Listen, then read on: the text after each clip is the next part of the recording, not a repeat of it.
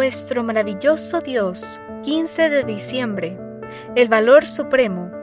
Cuantas cosas eran para mí ganancia, las he estimado como pérdida por amor de Cristo. Filipenses capítulo 3, versículo 7. ¿Qué es aquello que si lo perdieras te convertiría en el ser más infeliz de este planeta? Y que si lograras adquirir te haría el más feliz. La respuesta, según Fulton J. Sheen, es tu valor supremo. El valor supremo le da sentido y propósito a la vida, orienta nuestras decisiones e impulsa nuestras acciones. En pocas palabras, es lo que más amamos, sea que valga la pena o no. ¿Cuál dirías que es tu valor supremo? Sea que le puedas poner nombre o no, tienes uno. Todos lo tenemos. ¿Y cuán valioso es?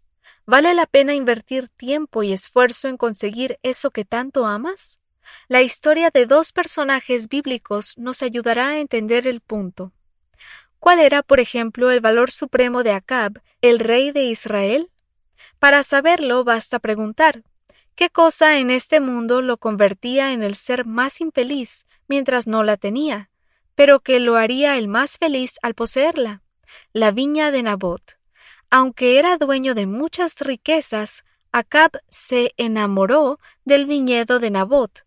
En su afán por poseerlo, ofreció comprarlo, pero Nabot rehusó venderlo, alegando que esa era la herencia de sus padres. Triste y malhumorado, Acab regresó a su casa y hasta perdió el apetito. Cuando contó a Jezabel lo ocurrido, la impía reina sobornó a falsos testigos y logró que se le diera muerte a Nabot, acusado de blasfemia. Poco después, Acab tomó posesión de la codiciada viña, y con su nuevo juguete en mano, adiós tristeza.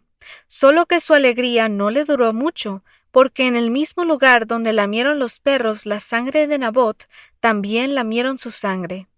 Cuán diferente la experiencia de Saulo de Tarso.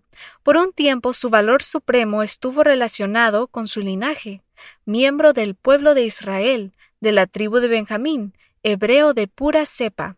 Filipenses 3:5.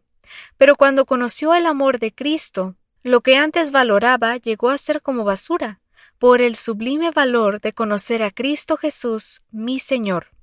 Qué interesante el final de estos dos hombres. Acab valoraba los bienes materiales hasta la muerte, y casi que se podría decir lo mismo de la manera como Saulo amaba sus raíces hebreas, hasta que un buen día, camino a Damasco, tropezó con el Cristo resucitado, a quien perseguía, y entonces todo cambió. Saulo llegó a ser el apóstol Pablo. ¿Cuál de los dos recibirá la corona de la vida? El apóstol Pablo. Pero no solo él, también la recibiremos tú y yo si consideramos todo valor terrenal como pérdida por amor a Cristo. Querido Señor, desaloje de mi vida cualquier afecto que compita con el sublime valor de conocer a Cristo Jesús, mi Señor.